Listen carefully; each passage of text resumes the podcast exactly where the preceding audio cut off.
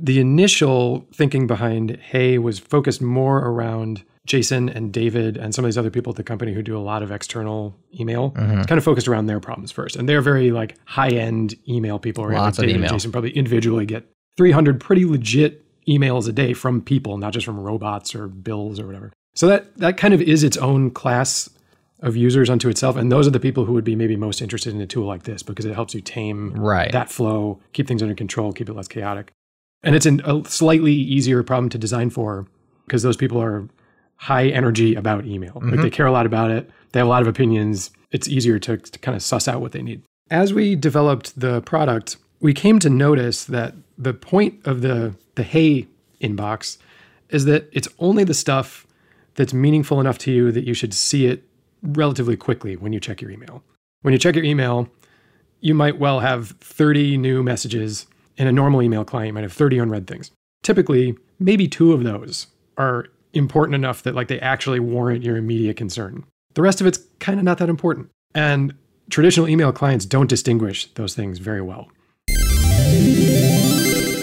Bandwidth for Changelog is provided by Fastly. Learn more at fastly.com. We move fast and fix things here at Changelog because of Rollbar. Check them out at rollbar.com. And we're hosted on Linode Cloud servers. Head to linode.com slash changelog.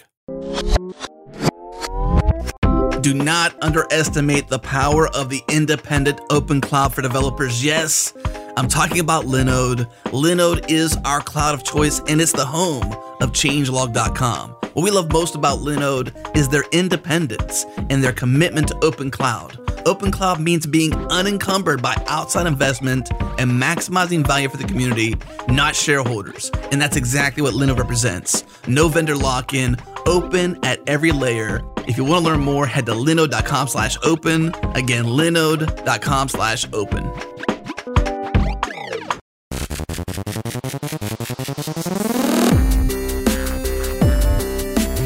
All right, welcome back, everyone. This is the Change Logo podcast featuring the hackers, the leaders, and the innovators in the world of software. I'm Adam Stacoviak, editor in chief here at Changelog. On today's show, we're talking with Jonas Downey, design lead at Basecamp and the lead designer of their newest product called Hey. In their words, email has sucked for years, but not anymore. They fixed it. And we were super interested in how they went about solving the problems with email. So we invited Jonas on to share all the details of designing and building Hey. So, how do you solve email better? I guess you release a, a thing called Hey. That's one way. But uh, designing it, building it, a lot of fun stuff. We had a conversation recently with Ryan, Ryan Singer, of course, uh, talking about Shape Up, and he talked about uh, how you'd used Shape Up to build Hey, but you were also mentioned, Jonas, as the lead designer behind that in tandem with Jason and David, of course. So we wanted to get you here and talk to you about Hey and what you're doing with Solve solving email. So welcome. Thank you. That sounds good. What does it mean to solve email? I guess that's a big problem, right? How do you even begin? Well, we didn't start by wanting to solve email. We kind of found ourselves in the position of solving email after having explored some things. When we started out, we were originally looking at maybe making a successor to our product called Highrise, which is a kind of a CRM tool. Came out in like the early to mid 2000s, and uh, we had used Highrise a lot at the time, and then kind of had drifted away from it. We actually spun it off into its own company at one point, and kind of found that we the problems that we had when we made Highrise we still had, but we had kind of just stopped using that product. So I thought, well, what if we made a new one? Why don't we take a new look at that? We had issues around external communication, things like talking to accountants, dealing with uh, marketing people, taxes, you know, any of that kind of stuff where you have to deal with outside vendors. We have a few people at the company who do a lot of that, and the communications is completely opaque. It's like those people handle those problems, but if one of them goes on vacation or one of them goes on maternity leave or whatever, the stuff is all tied up in email and no one has any visibility into it. So it's very hard to like hand off work to someone else when you have all these outside relationships. Yeah. So we kind of started thinking about that. It was like, how do we make a product that solves that problem better? And started exploring some things, and um, we based the initial idea around real things. So we gathered conversations that we'd had internally, and made a prototype using real content to sort of bake off if we had ideas. And we kept iterating on it and eventually realized that in order to do the things that we wanted to do, we needed to just own the email. like it's like we weren't going to be able to Yeah. to really do a good job of it and do some of the, the innovative ideas we had without just building an email service full out. And then having made that decision, we decided, well, if we're going to make an email service, there has to be a personal version of it too. So that's kind of how we ended up getting started into that. It, was, it was sort of a, a backwards entry into it. That's interesting to think about uh, Highrise. I have been a 37 signals more so than Basecamp user for a very long time. So I've used Highrise, backpack, you know, all the things essentially. Like I've, you know, been around essentially. And it's interesting to think about that, that Highrise essentially, in a lot of ways, was just like capturing and organizing email as a CRM, attaching to people and, mm-hmm. you know, different stuff like that. And like you all as, as tool makers, you know, problem solvers have been really solving the problem of like how to handle communication. And that threads a lot into email. In many ways, it gets trapped there. In many ways, Basecamp is, you know, email in the cloud, you know, to some degree, as like messages back and forth in silos, very, you know, very specific scenarios with titles and stuff like that. So you've been already handling this. I didn't consider that, and I actually never thought that you all would have done an email service of some sort. So when you, when this was announced, when Hey was announced, I was like, okay, that's different. I didn't expect you ever to tackle the actual beast itself. So congratulations on the courage for one, but then two, maybe how far back does it go that you were, you know, you'd kind of alluded to some of these problems you were solving. How far back did you begin to do these early prototypes? Like how far back does this solution stem? I mean, you mentioned Highrise, of course, so pretty far back, but outside of Highrise after that. Yeah, it goes pretty far back. So one of the things that kind of drives this is we use Basecamp for all of our internal communication at the company. And that communication is really carefully kept. Like we, everything's together. We all use the same tool. It's tidy. It's easy to deal with. And so the contrast of that from our external communication, which was the opposite, it was a mess and not unified at all, was pretty stark. And so the original Highrise kind of did try to solve that, but the, I think the reason that it fell down a little bit for us and why we stopped using it was that the integration with email was rough. That like the only way to get email in and out of it was basically to forward email in and out. Later, we I think down the road there was a Gmail integration that worked with it, but it was like still kind of clunky. Yeah. So we were like stepping our foot into the idea there, but we didn't have the tech and the ideas and the wherewithal really at that point to to make it work the way we wanted. And then a few years later, Jason and I had worked on some prototypes around that same kind of sales CRM tool idea that was closer to what Hey became. This was in like 2014. We started messing around with some ideas, and um, we had prototyped out something that was pretty interesting. It was it was more sales focused, but it was kind of in the same spirit. And then around that same time, David and Jason decided to focus the company entirely around Basecamp for a while. So we sort of like did some prototypes, got something kind of interesting, and then walked away from it because we decided now we need to refocus and, and do our Basecamp thing. So it kind of sat on the table for a long time, but these issues didn't go away. Like we still had the problems, and we've kind of been stewing on them in the background for now probably a better part of six years. We finally got back into it around 2018. That's when we first started working on what became Hey. So it took about two years to go from the initial prototype to the release. Yeah, if you guys intend to plan, intend to solve some of the problems you were trying to do with Highrise, I'll be a Hey user on the business side for sure because I really enjoyed Highrise and what was missing was the control, right? The manual processing of forwarding things in or pushing things in purposefully, intentionally was sort of hard because CRMs are just difficult anyways. I mean, like just I've never used any of them, even Highrise, and you all are behind it, so you tend to make more simple, usable tools. But that was still difficult to use, just because of the nature of the beast. It's just difficult. And so if if hey on the business side, sure, it's in, it's in personal stages now, and eventually you'll have you know custom domains or business accounts and stuff like that. So if you're going to resolve the Highrise problem and you can do it better because you control you know the entire flow of, of email, I'll be a user. Yeah, so that's more or less what we've done. I'll be a trier at least, maybe not a long term user. We'll try it again. Yeah, We'll try again. that's pretty much what we've done. Yeah. Now, Highrise has some kind of offshoot features that I don't know are all that likely to make their way into Hey, like it does deals and cases and things Yeah. that are like kind of sales focused.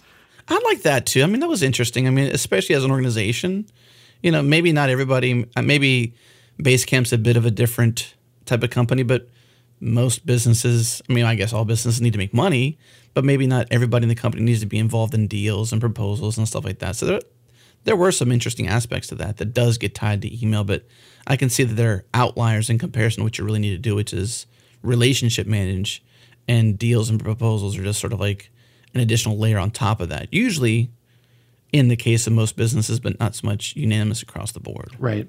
Yeah. The the Hey approach is going to be more slightly more generalized around how you work with external communications as a company in the whole. So Yeah. yes, the sales team might use it, but so might the programmers. It's not just for one sort of narrow use case. The thing that's interesting about Hey is that when we first built it, we built it as a company tool first and then added the personal capability second. So all of us at Basecamp had been using it as a communications mechanism for us at the company before we even decided to make the personal thing. So it already exists. Like we already have that and we have tools built out that help with uh, collaboration on email and things like that. So it's the Hey for Work version is going to be great, and we're we're sort of spoiled because we've been using it already for two years. Are, are there any kind of hardcore Basecamp users kind of confused by the Hey tab in the service? Um, you mean like in Basecamp how there's a menu called Hey? Yeah, exactly. Yeah, well, uh, the Basecamp Hey menu was sort of the spirit of the Hey inbox. We we more or less took that the Hey menu in Basecamp and turned that into the product in a way. Um, so it's kind of a fun story where each product kind of feeds the other one a little bit. And when we come back and start working on Basecamp again, I'm sure some Hey stuff's going to find its way back in there. Yeah. When I think about personal email, a couple of thoughts I have. The first one is that everybody uses it very differently. Like whenever I have conversations with somebody about how they use email, there's lots of strategies. And my other thought is that many people don't really think it's broken.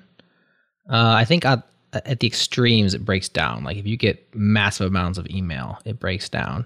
I, I think when spam was more of a problem, that was a breakdown to a certain degree but I'm not sure if it is broken. So when you guys were going to attack this, how did you solve for those two? fir- First of all, what were your insights about what was broken and what could be better that manifested in Hey? And then we'll get to the other thing, which is how do you deal with people all using it differently? But let's start with what was broken. You're right about that, that there's a lot of different ways that people use email.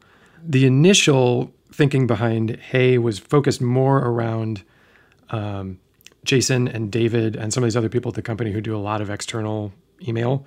It's kind of focused around their problems first. And they're very like high end email people, right? Like David Lots and Jason individually get 300 pretty legit emails a day from people, not just from robots or bills or whatever Right. that kind of is its own class of users unto itself. And those are the people who would be maybe most interested in a tool like this because it helps you tame that flow, keep things under control, keep it less chaotic. Um, and it's an, a slightly easier problem to design for um, because those people are high energy about email. Like they care a lot about it, Right. a lot of opinions. It's easier to, to kind of suss out what they need. So we started with that. Um, and then as we gradually brought Hey to more of the people at the company, a lot of us aren't like that at all. We're like common email consumers where we mainly get newsletters and marketing emails and receipts from orders and like a handful of real emails from humans a week, but not that many, right? So for us, that's a very different problem. It's not so much about filtering you know, trying to deal with all these people emailing you. It's more about how do you keep all this like robot noise from sort of taking away your attention when it doesn't need to. Right. Um, they're kind of in the end the same problem, but the angles that you come at it are different. Where it's in both cases, it's a volume issue. It's a picking out what's important issue. Right. It's a being able to get back to the things you need to get back to. Those are all consistent across all people who are using email. So part of the thing was figuring out what's the feature set, what things do we need to handle as many use cases as we can, but also what's common across all people that we can kind of make a unified front. So what came of that was this idea of the inbox, the feed, and the paper trail, right? Let's start with the inbox. So let, let's just talk about the title. Well, I'm not mispronouncing it, listeners. It's not an inbox. It's an I M B O X. I think this has been like the main thing I see people comment on right away. Is like, what? Why? So when Adam said courageous earlier, I thought, well, they're pretty courageous with their renaming of the inbox to the inbox, which to me makes me think, is it like an instant message box? I was trying to figure out what it meant, and I had to click through to find out. It has to do with importance and immediacy, I guess. Right. Whose awesome idea was the inbox? That was definitely Jason's naming. Okay. Yeah. So that was a controversial thing even at the company. Internally? Yeah. When we first started out, it was in an in box with an N, just like all inboxes. Normal. Yeah. Uh-huh. And then as we developed the product, we came to notice that the point of the the Hey inbox is that it's only the stuff that's meaningful enough to you that you should see it relatively quickly when you check your email, right? When you check your email, you might well have 30 new messages in a normal email client, you might have 30 unread things. Typically, maybe two of those are important enough that like they actually warrant your immediate concern. The rest of it's kind of not that important. And traditional email clients don't distinguish those things very well. Um, or they use like artificial intelligence to try to guess if something's important, may or may not be. So after we had built out these flows for how to screen people into Hey and choose where they go and decide what's important to you and what's not, the the Hey inbox became really just the important stuff. So we decided that calling it a traditional inbox with an N was sort of doing a, di- a disservice because a lot of people hate their inboxes. Mm. The Hey inbox is not the same as a normal inbox, and we, it would not be honest to call it one. Yeah. So we came up with this name inbox. Now, of course, people have lots of reactions to that. Some people find it like viscerally uncomfortable because it's like it's like a misspelling. yeah. But um, the thing we liked about the name though is that when you hear it, it almost doesn't matter. Yeah. Like the M and the N sound are so close, you, you might as well just mishear it. It- It's like you can't tell. So people will understand what it is without us having to explain what it is necessarily. Like they'll get like, oh, that's kind of the inbox. Right. What do you think about it, Adam? Yeah, I, I kind of got it right away. I mean, I did watch some videos and I was paying attention, but you know, that is the truth with inboxes that uh, people do hate them, and I think that you generally want to see things that are important, so that makes sense. But Yeah. I mean, hopefully it's it's not a shtick that goes away. Hopefully it sticks for the long term and it becomes a defining factor for Hey, because I think it is a it's what you use email for is for the important stuff, and if that's what the inbox is for, then there you go. Yeah. I'm 100% on board with the feature. I think the idea that this is not everything goes in your inbox, right? That's where everything lands. This is not that because it's been pre processed, it's been screened, it's only the important stuff. So that's a great feature, I think. Uh, the term inbox, like you said, it's so close. I think you might even said it a few times earlier in the conversation and maybe nobody noticed because you have to read it. And I think that is almost, there's an uncanny valley to it where it's like, it's so close to the same word and just one letter that I said it was courageous, but maybe my problem is it's like not courageous enough. Like maybe you guys should have just come up with a whole new word to describe what it was. And Yeah. that would have been more palatable to more people. Is it a big deal? No, it's not a it's not a big deal. But it just, you know, we tend to focus on these things like inbox. What what's Right. an inbox? You know? We yeah, we did buy, bounce some other ideas that were close. The thing there were kind of two things we like about inbox. One that it's like close, so it like says inbox without having to explain it. Yeah. And two, it reminds you that this stuff should be important. So not only does it say like what the feature is for, it also is like a little bit of a nudge because as you're using Hey, you might well let some stuff in there that actually isn't important. And it can be easy to just like kind of let it get gross again. So it's a little bit of a like constant, hey, by the way, this is the important box. Keep it important. Yeah. Yeah. It's worth noting though to to understand the basic flow of email into Hey. Can you break that down for us just so we know generally how you know as a Hey user how you will get email, how you have to screen it, etc., and kind of like it's it's meant to be processed by the person, so it's for future terms moved appropriately so that the inbox can legitimately be important emails. Right. Break that down for us. Yeah, so I'll compare it kind of to how Gmail works. So everybody probably has a Gmail account. The way Gmail works is all email kind of comes into one place. Gmail uses artificial intelligence things to try to sort things into a few other buckets. So there's like a promotions tab where you get marketing email. There's like a social tab where like Facebook notifications go in there. Tries to do some stuff for you. But otherwise it's you're sort of left to your own devices. It's just like stuff pours in. Um, in Hey, First of all, everyone is blocked at the gate. So before anybody can email you at all, you have to agree to let them. So there's a thing in Hey called the screener, it's sort of like screening your calls. You open it up and it shows a list of all the people who've tried to email you. And you get to say yes or no, sort of in the way that you would like on Tinder or something. You'd be like, yeah, I like this or no, I don't like this. Along with that, you can also specify where you want emails from this contact to arrive if they email you later. So the default, if you say, yes, I want emails from this person, they just come into your inbox like normal. If you decide that, like, actually, this is an email from some e-commerce site and I don't really need to see it all that much, but I need like a, I need to keep the receipts, you can file that in the paper trail, which is like a place for that kind of stuff. Or if it's a newsletter or some long form content that you're interested in reading, but it's not that important, you can read it passively, you can file that person into the feed. And then anytime those emails come in, they'll be in the feed. And the feed and the paper trail are kind of buried back a little bit in the app. So you can get to them, you can check them whenever you want, but they don't notify you. The stuff in the feed and paper trail has no read or unread state. So you can read it if you want, ignore it if you don't care. And um, that kind of leaves you left with the people who you said yes to and email you into the inbox. And that's kind of what you see automatically in the app. Um, yeah. So the whole whole system is based around your designations. It's not the system trying to be smart for you. It's about giving you places to decide where you want email to go, and then taking care of all that filtering rules for you. So it's just easy. Yeah.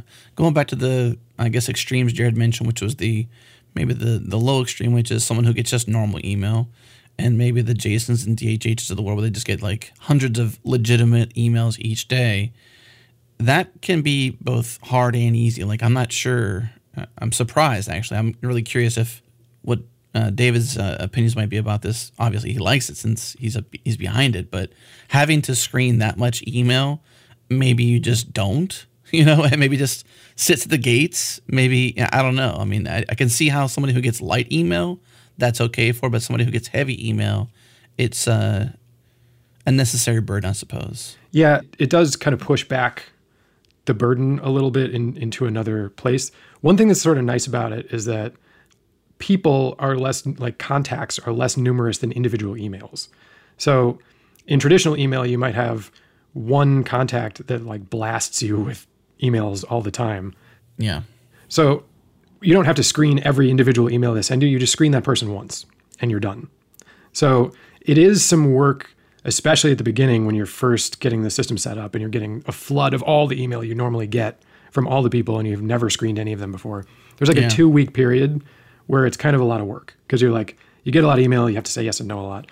Once that's done, though, it kind of settles down.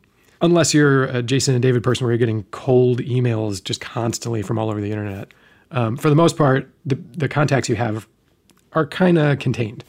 And then it gets slower. Yeah, we, we Jerod and I may not be a Jason or a David, but we get lots of cold emails from lots of different people right. that are generally legitimate-ish. I would use the ish on there because right. they they think they're legitimate. We think they're not very legitimate. It's like we want to read them, but we don't want to respond to them. Probably.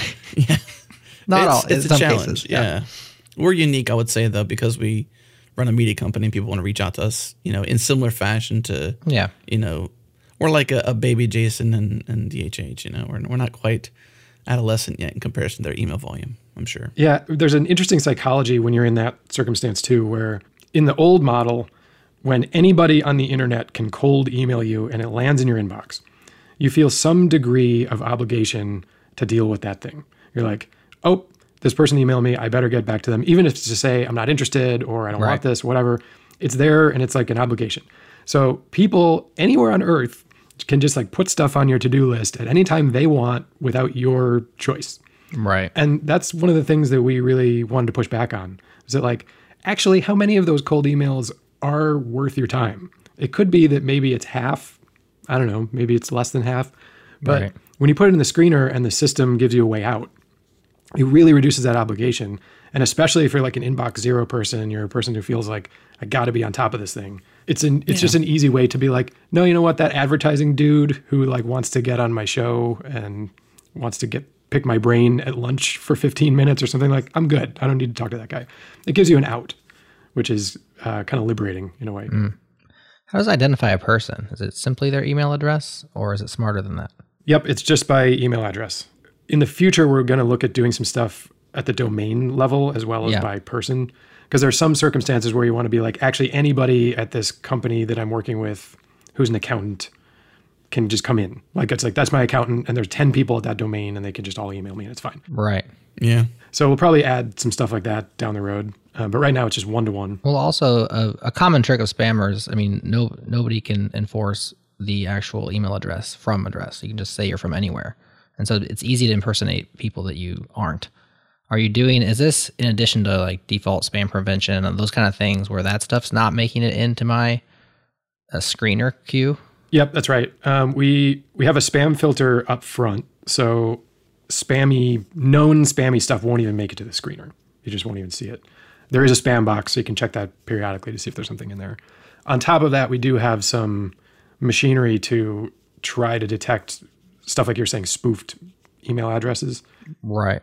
It's an inexact science because there's lots of ways to do that, and you have to also allow some stuff that you might not want to because email is just kind of fundamentally messy in a few ways. Uh, so some stuff will leak through, and we're still tightening that up. We don't have it totally hammered out yet, but Yeah. we we try to avoid spam and spoofing to the extent we, extent we can. Which is why it takes courage to build this kind of thing. I mean, you got to handle a lot of different problems. Uh, spam is one of them. That's a, just a gigantic amount. And then, you know, the wear and well, I guess the target that your servers become. So security is a gigantic issue when you become an email service. The trust that it takes to be that domain, et cetera. So like sending from, you know, foo at hey.com, for example, there's a lot of, you know, A lot of foos out there. yeah, a lot of well, a lot of stuff that maybe not a lot of foods, but a lot of. Yeah, I don't know how that relates to or how you protect your domain, the trustability of it at like a security level or sendability level. But there's a lot of a lot of gotchas in that world that you know a Google could take on. Not so much that a Basecamp isn't a Google or capable, but just like you're just so massive, you could deal with that just massive problem. Yeah, that's absolutely right. Whereas Well, Basecamp isn't Google. Basecamp's generally like 50-ish people. I mean, not that you're you're not 50,000 or Right. 50. Maybe you- maybe you grow a little bit more to to sustain Hey, of course, but still yeah, it's a it's a big problem is what I'm trying to say. Yeah, that was kind of the case with almost everything building this product that just making an email service, like just doing the foundational things that you need to do to make that even operate are all hard. Like mm-hmm. beyond anything new we wanted to bring to the table, just like pick any detail of an email service and it's hard. Like rendering emails and showing them to people is really hard because emails are designed in a way that makes them unreliable and kind of crufty and they don't resize properly and they're written in a bunch of different ways and they have different compatibility with clients. Um, things like keeping the service up you know email's a, a whole new level of criticality for us past even beyond what basecamp is. For sure. if email goes down people can't get to their doctor records and they can't you know log into things. Like it's it's tough right? So it's highly critical service and then all the system stuff like you're talking about building up reputability scores for the domain Yeah. we've even had simple things like lots of websites won't let people enter at hey.com as like a username because they're like they think the domain is fake It's Too short. yeah, they'll be like, no, that's not a real address. We're like, yeah, no, it is though. So, so we've had to like reach out to all these, you know, website owners and be like, could you please allow us? And um, Yeah. lots of stuff like that. So on top of all that, you're competing with free, right? You're competing with free and existing and giants. So as lead designer of this, I mean, was there epic levels of pressure to like make this very because when you compete with free, it has to be super compelling, right? And so like Jonas, you're in charge, make this thing super compelling. Did you have a lot of pressure on the way you went about designing this thing? I don't think we f- we didn't frame it that way for ourselves at the beginning. Um, Yeah. that that is sort of the reality that like we are competing with free products and, and that's just a hard thing to do. Yeah. Part of the thing that's good for us is that since we are so small, we don't need to even be a tiny percentage of Gmail to be pretty successful. So like our sights were never on being Gmail or being Yahoo or being, you know, getting a billion users on this. Like we, we actually actively don't want that. Like that's not a problem we are interested in dealing with or solving. We don't want to grow our company to the scale it would take to get there. It's just not in our DNA. So what we did want was, you know, to build a product that we feel strongly about that we think solves the right problems and sets people up in a new direction. You know, if we could get a couple hundred thousand people using it instead of maybe a couple million or billion or whatever, that's great. That for us, that's like super good, strong, quality product that we're happy to run. So when you frame it that way, it, it takes a little bit of the pressure off. It's not like, oh, we have Yeah. to show up day one and be as good as, as Gmail. But I think we got pretty far considering our size and the amount of time we gave ourselves to do it. Like I, I use it and I don't look at Gmail anymore. And that's pretty, pretty good.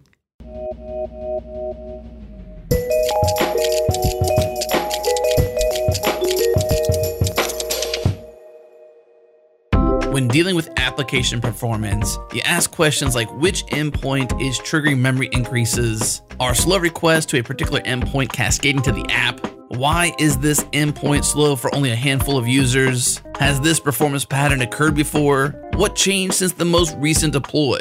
Those are just a few questions easily answered by Scout APM. Scout is application monitoring that continually tracks down N plus one database queries, sources of memory bloat, performance abnormalities, and a ton more.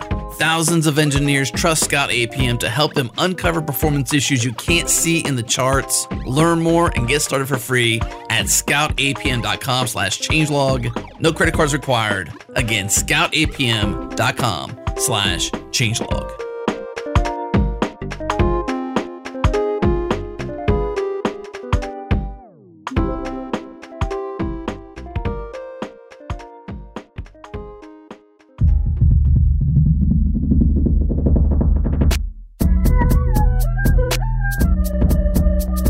So you're designing against free.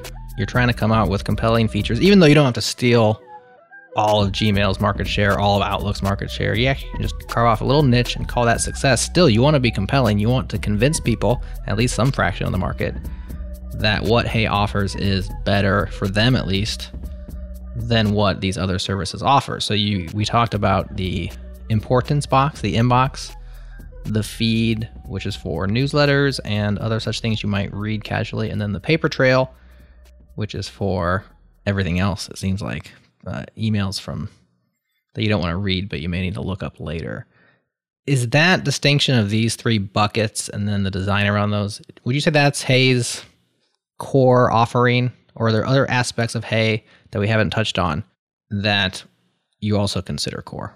So part of the thing is that you know when we set out, we wanted to design something that's going to be kind of premium because if you Yeah. are a free email user, you use Gmail and you're fine with it and you don't care about email and you don't pay much attention to it, you're probably not going to go out and spend $100 a year on a different email service. So, you know, the people we're marketing to are going to be people who aren't that. it's like you have to be at least somewhat intrigued by the idea of email not working for you in order to even care. Mm-hmm. So I think our kind of collection, our little ecosystem of features of Hey that make it premium are a few things. One is just the hey.com address. It's just a cool email address to have. Um, we spent quite a good deal of money to acquire that domain. How much? A lot. Can't say. I can't say, it was enough. It's a solid amount. Was it worth it? Yeah, that became it's it's almost a product in itself in a way. Like if you have a good, like I'm Jonas at hey.com, it's a good email address, right? So that's one part of it. Was that immediately obvious? Like, we need an awesome domain, and hey.com is an awesome domain? Or were there a bunch of other domains that you're like, this one's pretty cool, but it's 2x the price? Or how fast did that process go? It was real slow. So the code name for the app was originally called Haystack. So which is actually a code name we've used in the past. This is the second time we've made a haystack that didn't end up being called Haystack. And we own, I think we own haystack.com. We had that. So we were considering calling it that. And then somehow Jason got the idea to call it hey.com. And he, he went down this long path of trying to get to buy the domain from the guy who owned it, who had owned it since like the early 90s. Nice job by him. Good old virtual real estate, you know? Right. He grabbed it and he was using it. He had a business on there and it was like his thing, but he was kind of ready to do something else. Oh, that's good. So it, they went back and forth, and like the deal didn't go through. There was a bunch of different back and forth moments where we we had it and then we didn't have it. And around that time, Jason also had put out a call on Twitter to say like, "Hey, does anybody have good domains? Like just to see if we could get something else." And he got like a laundry list of totally lousy, not good domain. Like what people think of as a good domain isn't really very good. So for us, it was like we really wanted Hey. Like Hey was the the name. We have, like we mentioned earlier, Hey is in Basecamp and stuff. So Mm-hmm. it took took about six months, but we eventually got the domain, and that was it. That was probably a big moment. Yeah, So the domain is premium. right. Yeah, so the domain's premium, and then the screener is a really huge feature for us. Mm-hmm. It's like that's novel. And then the other big thing that Hey does is it takes away, it basically gives you a system to deal with this mess. And that's really what we're selling. We're selling this this system that takes away this pain that you have in your life, and it's a hundred bucks a year for that, which I think is a fair thing. Mm-hmm. A lot of people make the argument, well, I could use Gmail or Fastmail and turn on 15 extensions and basically hack my way to the feature set of Hey. And like maybe you can't. I don't know. I haven't tried. Maybe you can do that. Um, but that's not what we're trying to do. We're trying to, you know, make a product that's pleasant to use, that's thoughtful, designed all the way through, that solves these problems in a way that's new and interesting, and also protects you. That's the other thing. If you use Gmail, you're being advertised against. You're sort of a number in their system. And okay, the product's sort of designed for you, but it's also sort of designed for Google to make money. And we don't really like that relationship. Our relationship is that we want to make a really good product for customers who pay us directly, and we'll protect them over our own, you know, business interests or whatever. Which is why we ended up doing things like uh, blocking spy, spy tracking in emails. We can take those stances because we aren't beholden to advertisers. We aren't mm-hmm. needing to play in all these pots to make money in different ways. We make money for our customers, and we make the best product we mm-hmm. can for them directly. So that's that's another big part of it. I couldn't help but be on Wayback Machine because you mentioned Hey.com was owned by somebody else. So I was listening for a second there, but I was like on Wayback Machine trying to find old stuff. And I'm sad to say I could not find anything or it's just broken. I'm not sure, but it was fun to try. Ah, bummer. Uh, I'll look again later on. But uh, in between now and then, you mentioned tracking, which I totally hate. Uh, e- email is such a terrible place for tracking. Everything from the pixels to like the links, it's just it's just horrible. Over the, you know, I say this as somebody who sends an email newsletter that currently I believe still tracks, which we do hate by the way. So if you get our email, we are planning to make some changes there because we totally hate that stuff. And I think that's something that's changed. well, we don't really use it. It's just on because my our service provider offers it, and we just click. We can't turn it off. Yeah, it would be very manual to turn it off. Anyways, the point is is that I think over time people have grown this allergy to being the product, right? To get something for free and to be the product because they get it for free. And their data, their privacy, they're the subjects of all these, you know, exploits, you know, the what do you call the design where it's like, you know, the bad design. Help me out here, Jonas. You're a designer. Were you were you Dark like dark patterns. Dark patterns. There you go. Thank you. Dark Somebody patterns? rescue me from my, my word foul-ups here. You know, you're trying to like cheat the user by terrible design that that makes you think one thing and is another. And not so much that Gmail's doing that. I'm not saying that at all. But like email is this world where that lives. And then you got the email that comes in that's trying to track you. Then you got your email client that's tracking you. It's just a bunch of tracking all over the place which is a different rabbit hole, but I'll mention it as someone who recently became a user of Pi-hole with the Raspberry Pi on my local network. I just become more and more aware of all these, you know, weird URLs that my apps, my websites, my different things ping back to, and it's just like it's a disgusting world. And it seems, I'm assuming it seems based on this Yeah. and other things, that Basecamp and Hey, Hey.com is against that. And that's the reason one why it costs money, because you probably hate it just as much as me and Jerod do, or at least I do. Yeah, it's a toxic soup out there. It's horrible. I think if people, part of it is it's invisible too, is that people don't even know this is going on. Exactly. That's the worst part. Unless you're paying close attention, it, it doesn't tell you you're being tracked. You have no insight into that unless you really dig in. If you're like a developer person, you can kind of see it behind the scenes. Yeah. So obviously dislike tracking in all that form. I think if you think of Gmail came out about 16 years ago, I think it was like 2004. Sounds about right. email's been essentially unchanged meaningfully since 2004 and i remember when i got gmail that was during the time when like i still talked to people over email a lot in the intervening years marketers and advertisers and salespeople and scammers and all these people took advantage of the fact that email is sort of this open thing. They're like, everybody has email. It's a way to communicate with everybody, get on their desk immediately. And they totally abused it. They abused the heck out of it in all these ways. They added all this tracking. They did all these like drip campaigns, marketing things. It's like filled to the brim with tricks so that the email you get now compared to the email you got when Gmail launched in 2004 is just drastically different. And most of it is this garbage stew of tracking stuff, trying to convince you to take action in some way to go benefit somebody else, you know? So, uh, you know, at Basecamp, we obviously don't like this practice in general, but that's part of the idea of Hey too, is that if we can't do this, like if we can't make a service that defends people's privacy and stands for people instead of sales tactics and advertisers and marketing and tricks and stuff, then who can? It's like a certain are we are we just going to fold to big tech and just be like, nope, that's just the world now. Like everybody's just going to be tracked to the hills and just deal with it. Too bad. It's free at least, so hope you like that. You know, it's like that's not the world we want to live in. That's not the kind of product we want to design. So we feel like now more than ever, it's important to to try to build something that's a contrast to that. Yeah, in our world, we're using uh, G Suite, and I think we're using G Suite just simply because it's it's useful in terms of it's never down not that we trust it. I trust it to be up. I don't trust it to for all the other reasons. It's a cumbersome, hard to use tool generally. And I don't see it really being for me. It's essentially a Gmail offshoot. It's not really it's essentially Gmail that you pay for. And it's got a lot of a lot of issues. And I think the reason why I've personally never made any changes away from it is because there's no bit there's never been a decent contender. Yeah. It's also just really difficult to move. Like it's like yeah. if you have a company on a thing, you're on G Suite or whatever, like moving your company off of that is like kind of tough. And we're working through ways to make that not yeah. as hard so people can move, but it's a pain. Like you have to really be invested in the idea. Or hopefully starting from scratch, it's easier. Like if you're a new company, you can pick which platform right. you want to be on. But yeah, you get a lot of benefits from the economies of scale that Google provides, and like that's legit. So it is. It's very hard to compete with them. It's tough.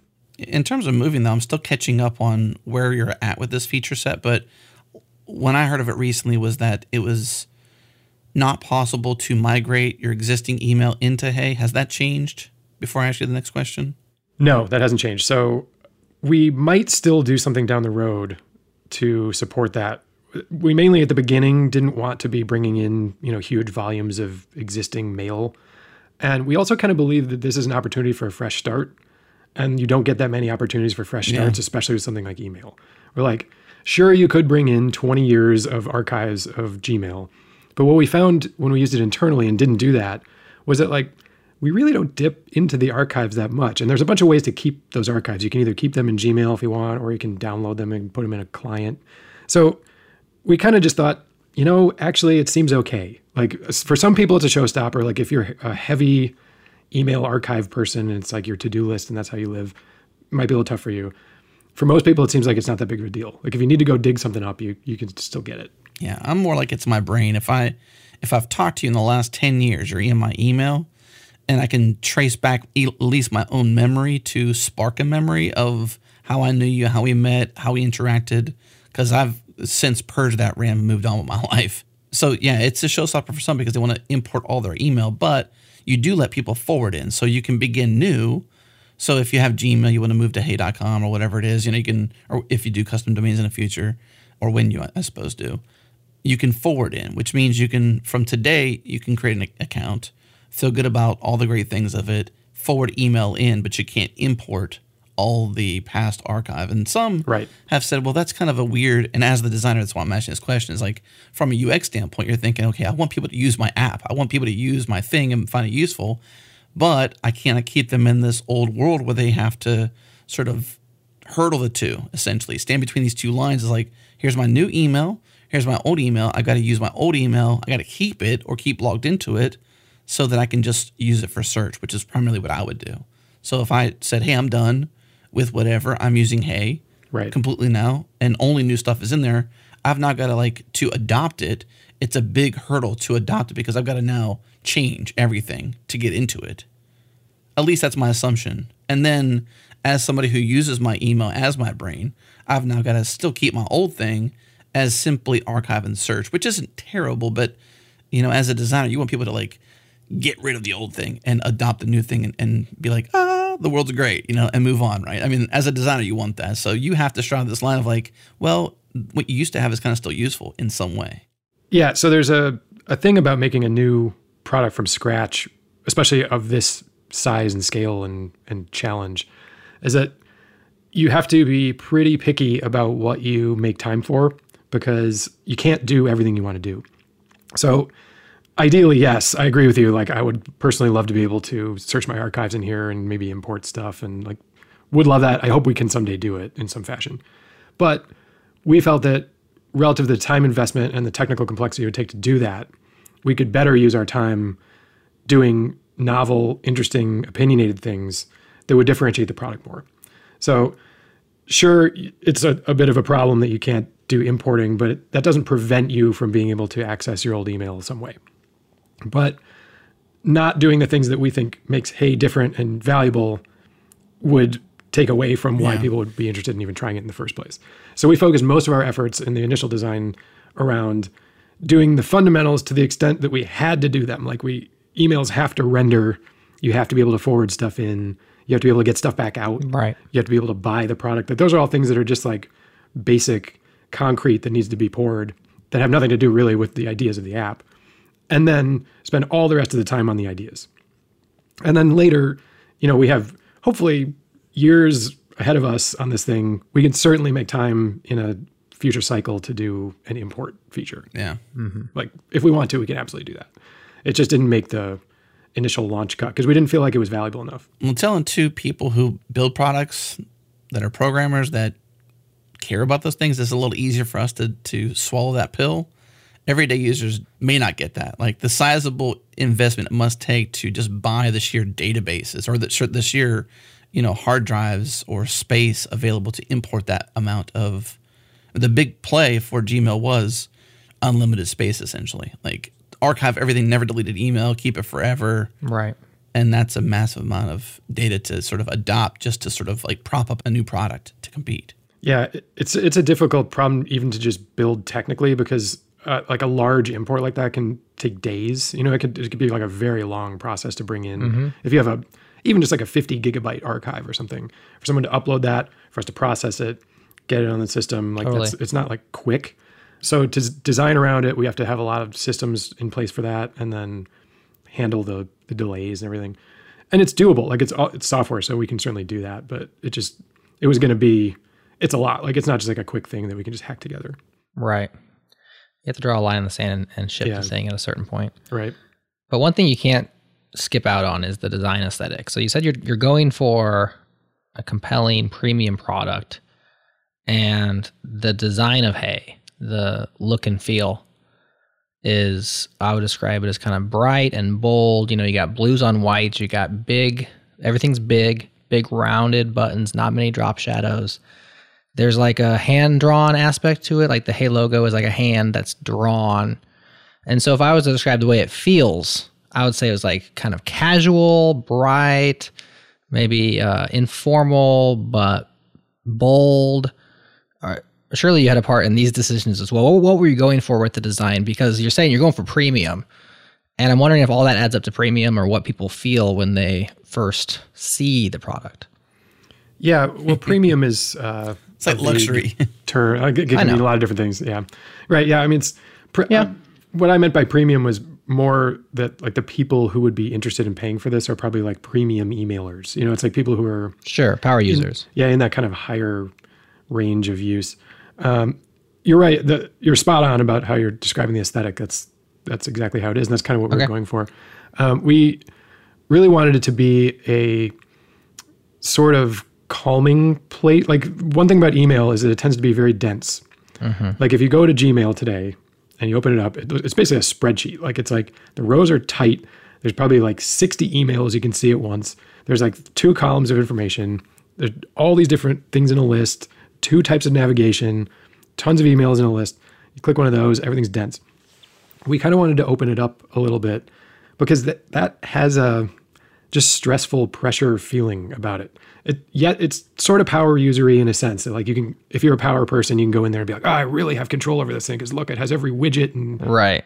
You like your spreadsheets, right? If you're yeah, yeah, like oh, spreadsheet, and that's certainly great. Like we don't have anything against spreadsheets, but um, we just wanted to take a different approach, which is all around giving you control back and giving you a sense of peace about this thing, and that plays out in the design in a bunch of different ways. Some of it's aesthetic, where like it's not as dense. It's there's a little bit more space, a little more Yeah. room to breathe. There's not as much navigation and stuff shoved all around. Um, another aspect of it is um, there's no archiving. The system sort of just auto. It doesn't really archive. It's just if you see something, you've seen it, and it sort of drifts off like it would if you were using Twitter. You know, it's like you read a tweet, you don't know where that tweet went in a month. It's just Yeah. somewhere. If you need to get back to it, you probably can. That makes sense. But like you didn't have to like click on every tweet and be like archive. Like it's like why do I have all this obligation around managing this spreadsheet of stuff, right?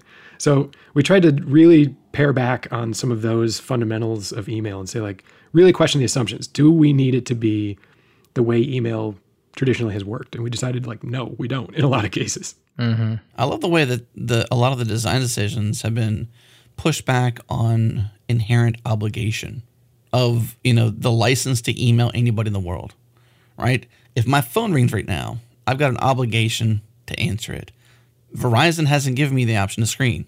They haven't given me the option to do the things that you're doing with email, and I like that. That's you know part of the you know it seems like the DNA is that the DNA from from which you sort of like make the decisions like how can we question the obligations of email of past to do email of future Yeah, I think part of that is like I was saying before, how email has changed over the years. That you know, it used to be it started as a, a person-to-person communications thing, and that part of it is still beautiful.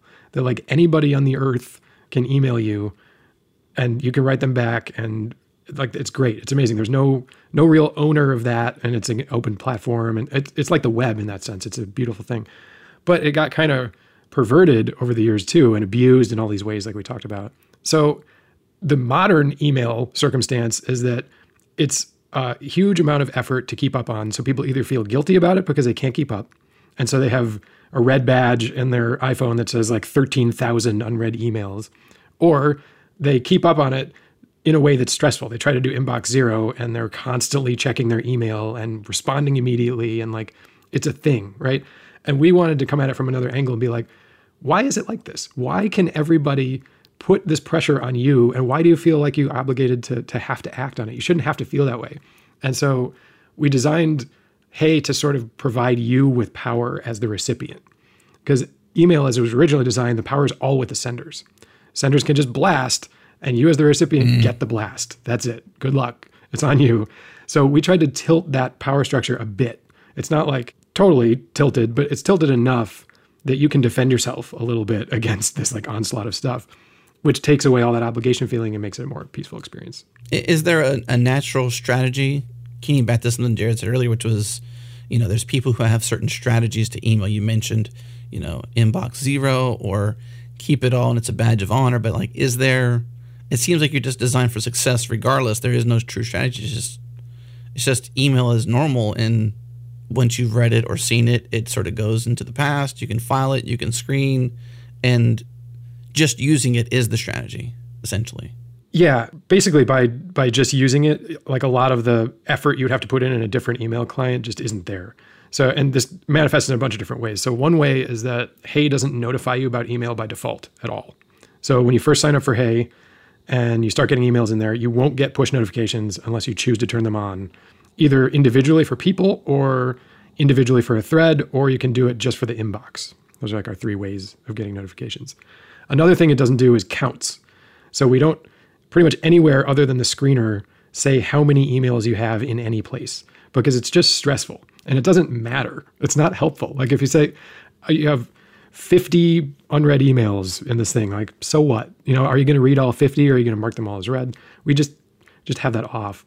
And then another core change is that lots of emails don't have read or unread states at all. So that's another obligation. Like if you in a normal email client, when things are unread, they're bold and they stand out, and you feel like you're obligated to click on every single one of them just to like mark them read.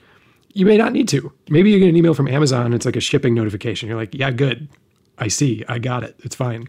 You don't need to click into that. You don't need to do anything. You're done. Like you saw it.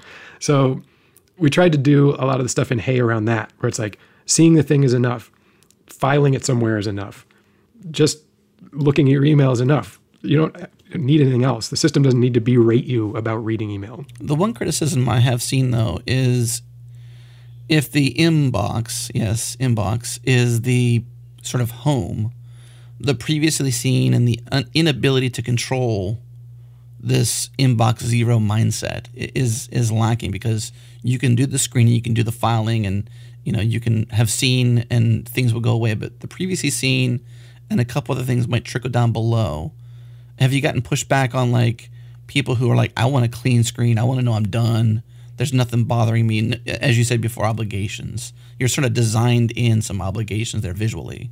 Yeah, that's probably the biggest behavioral change that people struggle with when they first sign up is that, especially if you're an inbox zero person, you're used to the blank slate being the thing, right? It's like you get like an endorphin rush from when you don't see any emails, and that's like your way of thinking about email.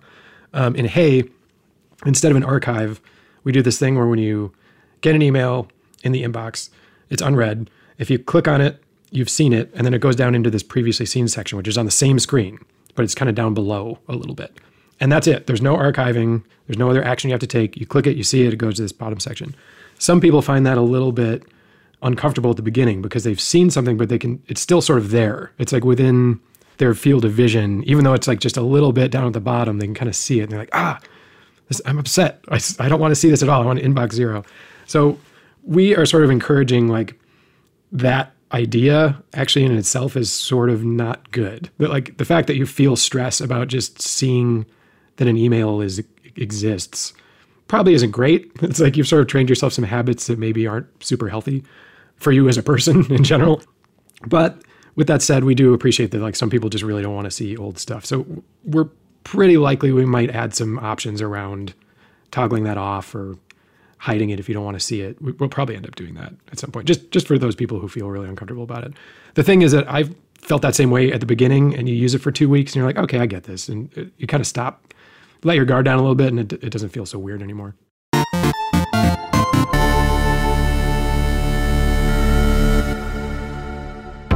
Much time does your team spend building and maintaining internal tooling? I'm talking about those behind the scenes apps, the ones no one else sees. The S3 uploader you built last year for the marketing team, that quick Firebase admin panel that lets you monitor key KPIs, maybe even the tool your data science team hacked together so they could provide custom ad spend analytics. Now, these are tools you need, so you build them, and that makes sense.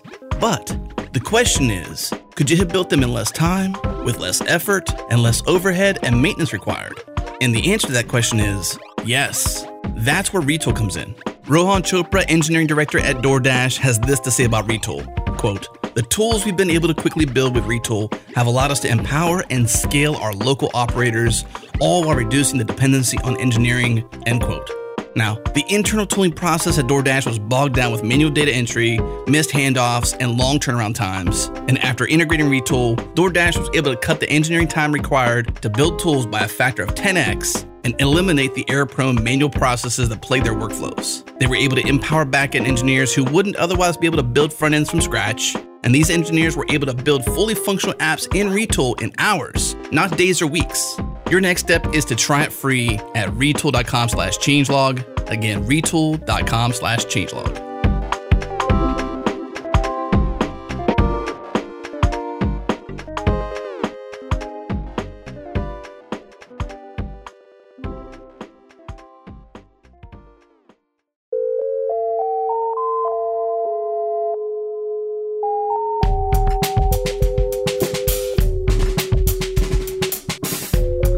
As you were speaking to the previously seen list and its lack of ability of being completely gone, I was over here thinking, I'm kind of an inbox zero person.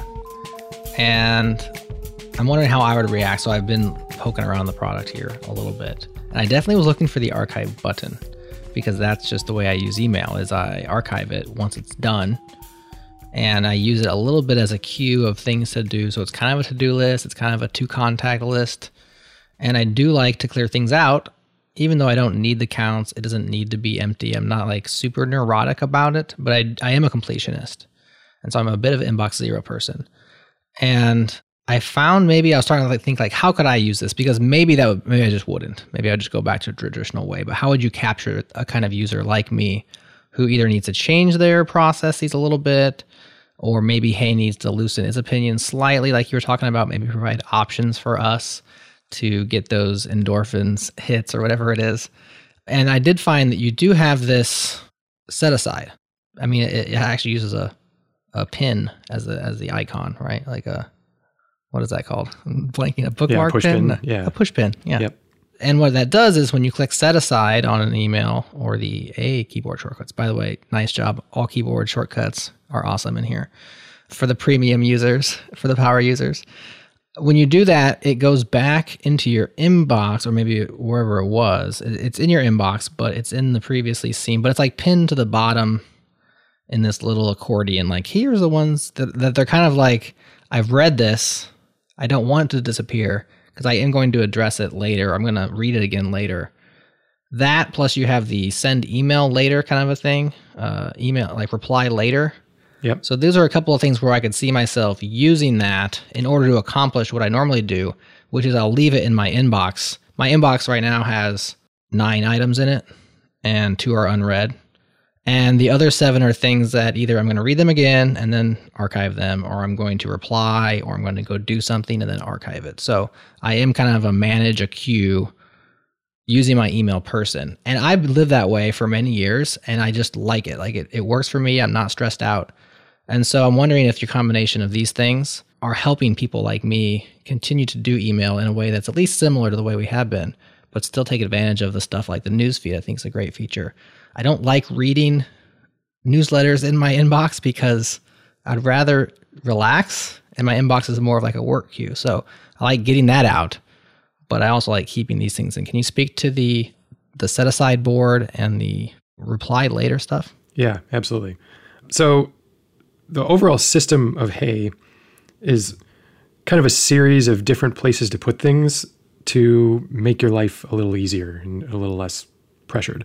So the first part of that is just by reducing the volume of email you get in the first place by screening Yeah. it out. So that helps. The second part of it is being able to file certain contacts into certain places like the feed or the paper trail so that you don't have newsletters and shipping confirmations intermingled with actually important emails from people that you need to get back to. So by just setting up those initial features by screening people in and out and designating where they go when they email you, you've already done a good job cutting down email into a much more manageable slice. So if you are an inbox zero person, it's less work to get to zero, right? Instead of having 50 things, it's maybe 10 in a day. So that helps. But then even once you've done that, just when you take a look at your email that you would have classified as important, some of it is important in the sense that you needed to see it. It's not necessarily important in the sense that you need to reply to it immediately or that right this moment is the right time for that email. So, what we did was we looked at different workflows that happen for different types of email and we designed features around those things. So, um, the set aside feature is sort of like in a normal email client, you might have like a pin or a star, like Gmail, I think it's a star. And it's like a flag to say, like, this is uh, something I need to get back to. This is important, whatever. But the thing in normal email clients is when you do that, the, the email just stays where it was, or maybe sometimes it floats to the top of the list or something, but it doesn't go away. And so what we found was that when you have a feature like that, let's say you have some bill you need to pay, but you're not ready to pay it yet. It's due in a week and you have to get paid before you can pay it. The traditional thing is you would just star it and then get back to it, or you'd mark it unread and it sits in your way the whole time. There's no other place to put it. Maybe you put it in a folder or something. So set aside is the place to put stuff like that, where it's like, I know I want this. I don't want it to go away. I want it to be available and in my vision still, but not like in the way of these other things that I'm triaging in the moment. So if you have that bill and you need to pay it, but it's not ready yet, you put it in set aside, you wait a week, you come back to it and pay it, and then you take it out of there. That's kind of the idea of set aside. And it's still in the inbox in the sense that it's still in your face. It's not gone. It's just not like in between the other things that you're still going through. So that was sort of the motivation of that feature. And then the other thing that happens is you'll get email from five people you need to get back to, but you're busy at work during the day and you're in the middle of something else. You can't get back to them. But then you've seen the email and you know you need to reply, but now you can't do it now. So you're sort of stuck. There's like a couple ways in a traditional email client to deal with that. One way is to mark it as unread, even though you did read it. You have to leave it unread to remember, like, oh, I need to deal with it again. Or you might snooze it. Some email apps have like a snooze option where you can like send it away for a while and it'll come back to you again. We built reply later as a direct workflow to handle exactly that problem. So if you get five emails in a day and you want to write those people back, you can mark them all as reply later. It goes into a little bucket. And then when you do have time, maybe it's in the morning or the evening, whenever you're free, you can click on that and it will take you to a dedicated screen where you can it lists only those emails from those people splayed out in open so you can see the whole content. You don't have to click on them individually. And you can hammer out replies to each one in a row in a focused place, and you're done. That's it. So it's a way to queue up emails and then reply to them kind of in a batch. And then that's it. You're free. You're done. So we just did a lot of thinking around these real human scenarios and, and worked through those and decided like how can we solve this in a way that, that makes it less friction to do these things? Did you do a lot of the i guess discovery of this around real people or did you look at other services that were trying to also solve for this and maybe have some good ideas but not doing them so well?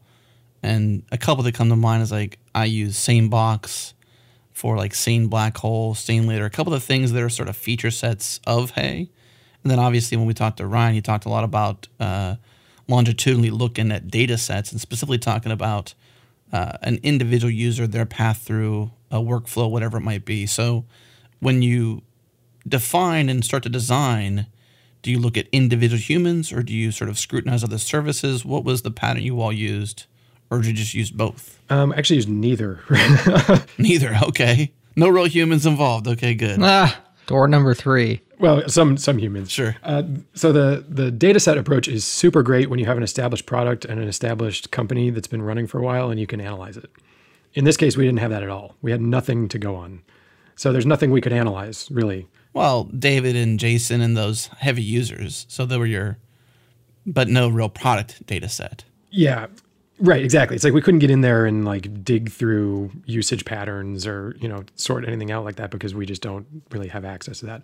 We had colloquial research from them having been doing email for 20 years as company owners and struggling with it. So I, th- I would say that's basically the right. root of where we started is designing something for ourselves. Like what what's the tool that we would want to make our lives less painful in this regard? Definitely we always start there with any product for the most part. And then from there, it evolves out in a bunch of directions. So, like in this case, we had some very root ideas early on. Like the screener was like a very early idea because Jason and David knew right away, like, we don't want to get a lot of this email we get and it stinks. Mm-hmm. So, like, let's fix that. So, that was like an early thing. But something like the paper trail didn't come in until way late. That showed up after we had built a bunch of these other features and I was struggling with having a bunch of stuff in my screener and I couldn't decide where to put it we only had the inbox and the feed, which at the time was called the slow box, which I kind of like. Um, we uh, we had those two, and so what we were doing, I would end up sort of in this purgatory where I'd be like, well, I don't really want this in the feed because the feed is nice and like it's good for reading, but like I don't want receipts and junk in that, and then I don't want them in my inbox either. So I, I would end up with a queue of like sixty contacts in the screener, and I was like, something feels wrong. So I pitched this. I originally called it the bacon box There's like a, a box for like kind of spammy email that's not really spam. It's like bacon. Mm. It's like you, you still want it, but you don't really want it. You know, it's like you just kind of have to deal with it. Kind of transactional stuff. That's how when we I used to work on uh, spam systems, and there'd be spam and yeah. ham is how yeah. they would classify. Yeah, yeah, so bacon right. box makes sense. Yeah, ham is like stuff that we thought was spam, but it's actually good. Exactly. Ham. Market as ham. Bacon's like kind of better than spam, but just a little bit better. so, um, so I pitched that after having used the app, you know, personally from my own personal email for a month or two and finding that it was missing something.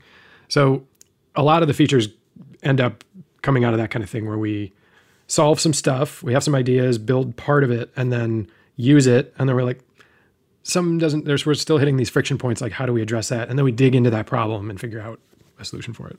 Well, one of the things is you got to keep in mind is that, especially those listening and those checking this out for the first time, is like, you got to start somewhere, right?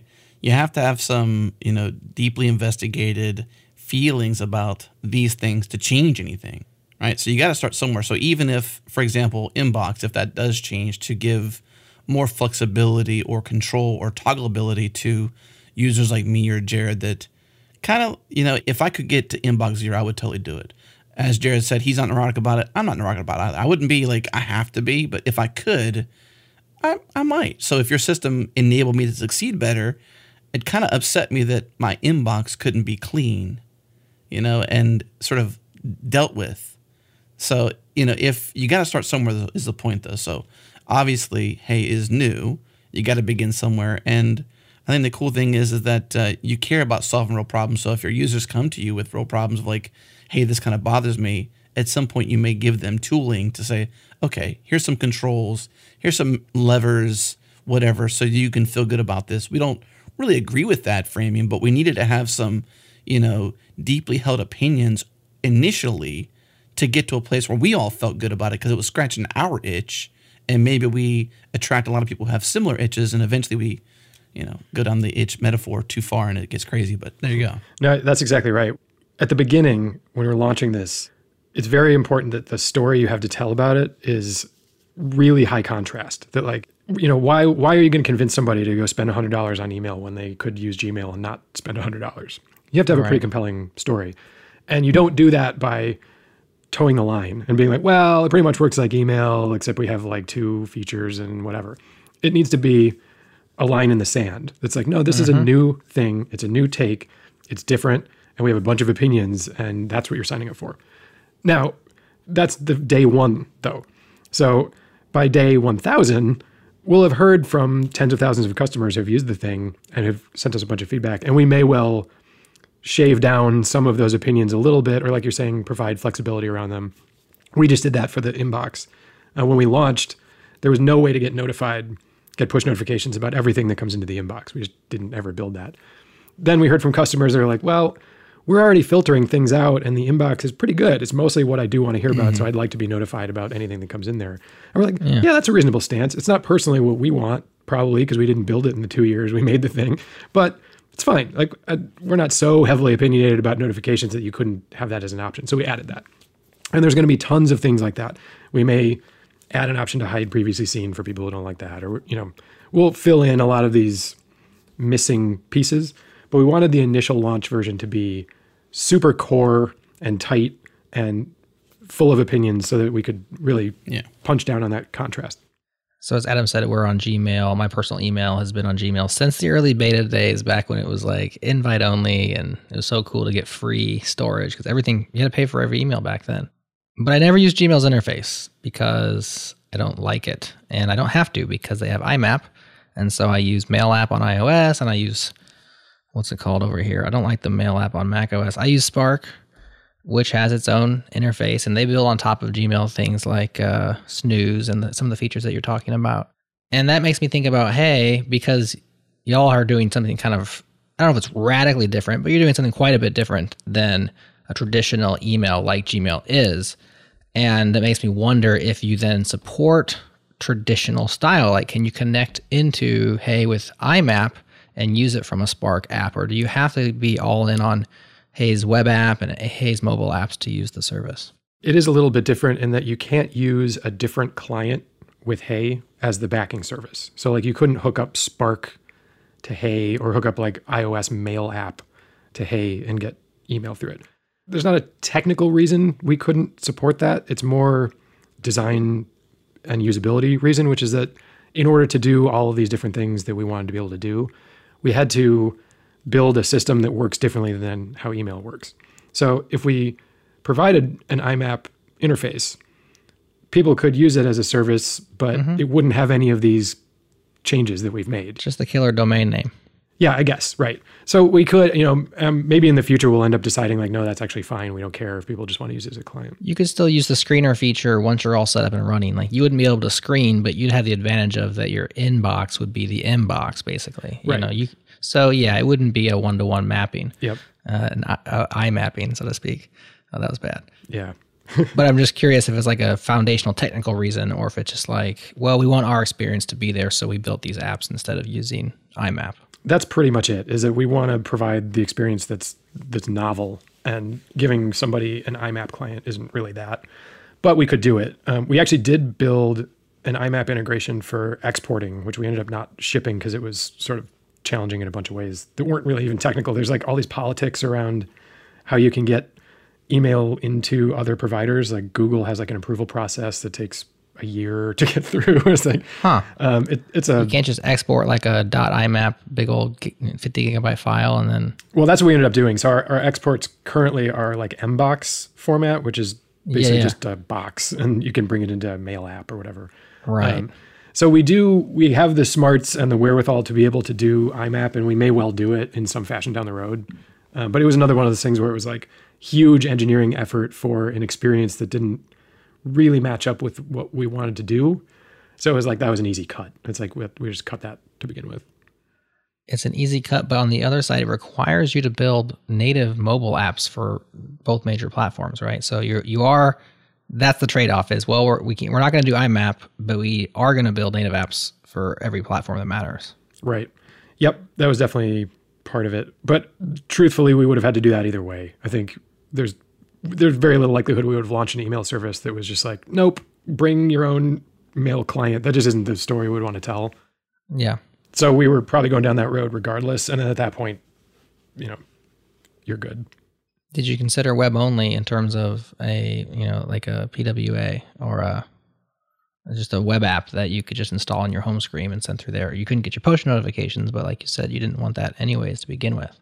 Yeah, we could do that. The experience for that on the consumer side is harsh is the problem. It's like people aren't really familiar with it and it's not easily discoverable. People expect like if I'm going to pay $100 for an email app, search the app store. I should be able to go to the app store and get the app. You know, it's like I shouldn't have to go to some website and and part of that is, you know, that's not our problem so much as it is a, an app distribution problem. Mm-hmm. We'd love to be able to just put our software on the phone in a way that didn't require us to go through all these hoops and Apple and Google jumping and all this stuff. But that's just the economy we have to work in right now. So right, it was pretty much table stakes. I don't think we could show up on day one and not have apps. It would have wouldn't have gone over well. So what some more challenges there aside from the obvious big controversial one, which was Apple and the App Store and the Hey app not being able to be updated, and that was covered very well in many places. Aside from that, design challenges, software challenges. You had a lot of stuff to design, right? Were you just yeah. like trying to matriculate your web app into those mobile phones, or what? In terms of the design? We kind of have a, a process, a design process for how we do this. Generally, the ideas for the product start on the web, and I and some other people at the company in the in the core product team kind of do the initial versions, um, the web-based versions, and then because of our hybrid architecture for how we build our native apps, they can kind of consume the web views relatively easily without needing to do a lot of upfront work.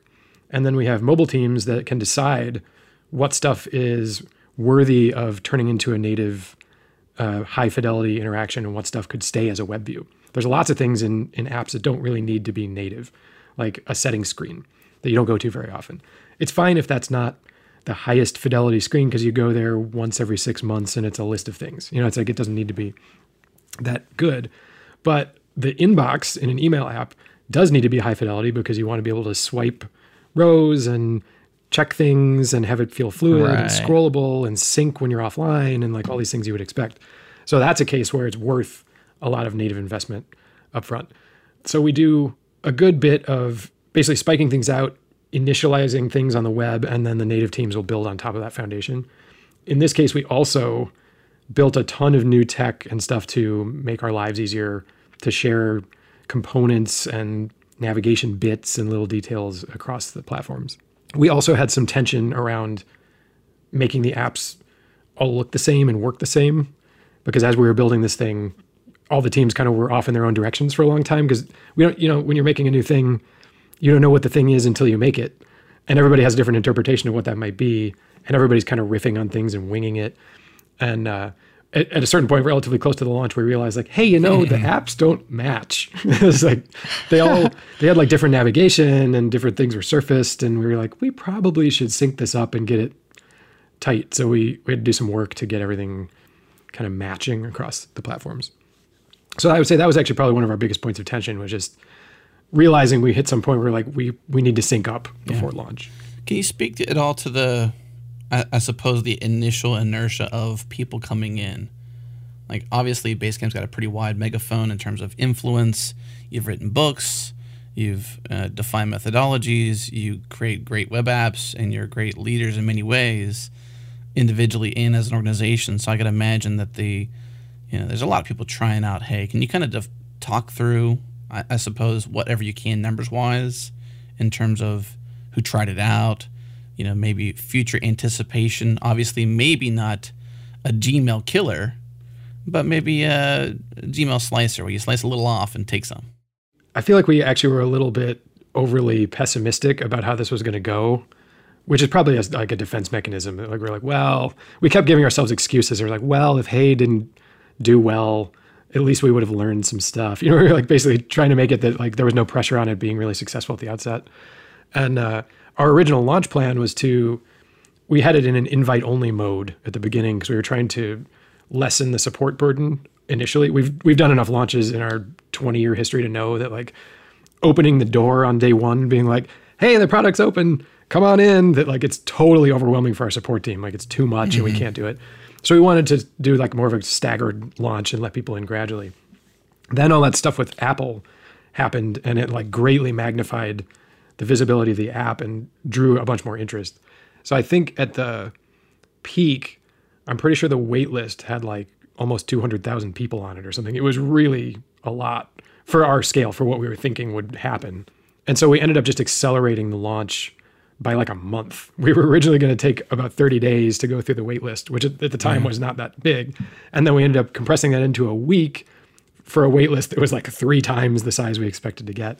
Um, so that was a really chaotic time. But the initial like conversion rates and stuff were were strong, and it feels like a pretty good launch. It, it got the probably the most buzz we could have expected it to get. So I think it's it's looking good. It's looking viable as like a long term thing. Yeah. Did the uh, and if I understand the story correctly, correctly, I didn't dig deep into it, but if I understand correctly, the the situation with Apple one, it was the second time David had to run in with Apple with their credit card issue, and then now with as a, as an app maker issue. But did that sort of remove the requirement for the wait list? Wasn't it something where with free and using the app store and distribution, it, it couldn't have this weight behind it? Something like that was was the wait list removed as part of that that uh, that issue? I can't recall. No, they they were kind of separate. The invite code thing was just like you had to enter a code in order to get through the sign up. So like you couldn't sign up for the app unless you had a code. Right. I don't think that was really part of the Apple blocker. The Apple thing was more about how we sell the app and that their argument was like it didn't work unless you already had an account and they didn't like that. There, there was like some weird arguments going back and forth about that, but uh, but no, I don't think the code thing was a, a blocker. I remember watching that happening play out, and as every new, slightly bigger online publication began to report it, I thought these guys couldn't buy this good of publicity. This is right. like the perfect storm for Hey because it's going to get worked out, you know, somehow on the other side. But that hit almost, I would say, definitely mainstream tech news. It may have hit mainstream national news as well. It was a pretty big story. Yeah, it was right up David's alley. I mean, he's kind of been harping on a lot of these issues prior to this, so it was bizarre timing for them to to make those changes and kind of go after us on it because they know who they're dealing with. I, I would assume. Yeah, it was definitely chaotic. What they do now? it was definitely a, a, no no press is bad press. Like it got so much attention, so much press. However, it was an existential concern for us. I mean, it was like if we were in a very tenuous position where if there was no way out, then you guys. Right. I mean, you you have to be on iOS, like you said. You have to be there, right? Yeah. And they, they easily could have just dropped the app. I mean, it was nice of them not to because we were fighting openly in the press. They could have been like, nah, you're out. And then that would have been catastrophic for us. So we, we kind of lucked out. Right. For those listeners who weren't around in June or have no idea what we're talking about aside from what you said, is there like a, a best place rundown of that story? Like, has David written it up or is there like a, because there's a lot, it unfolded over time. Yeah. So I'm wondering if there's like a place where people can go and read about it if they're interested. There's some, a bunch of stuff on our blog, signalvnoise.com and then also The Verge did really good coverage. They have like okay. three or four summary articles of all the drama. There's one that's like hilarious. It's like, yes, this drama is still happening, and it's like 40 bullet points of things. Interesting. Well, Jonas, thank you so much for sharing your time today, man. It's been great going through all the details of mapping out, designing, and building this thing, and and uh, a new user, hopefully a long term user, certainly believe in a lot of the things that you all have set into motion. I do agree that it's time for a disruption to email and change some things because I'd like to have less obligation when I look at my inbox and I want systems that work for me, not against me, and current systems work against me. So I look forward to being a Hey user uh, in the future, man. Awesome. Thanks so much for your time. It's been awesome. Thanks a lot. Yeah, thanks for having me on that's it for this episode of the Changelog. Thank you so much for tuning in. What are your thoughts on Hey? Do you have any opinions? Hit us up in the comments at changelog.com slash 407 or open up your show notes and click discuss on Changelog News. We'd love to hear from you.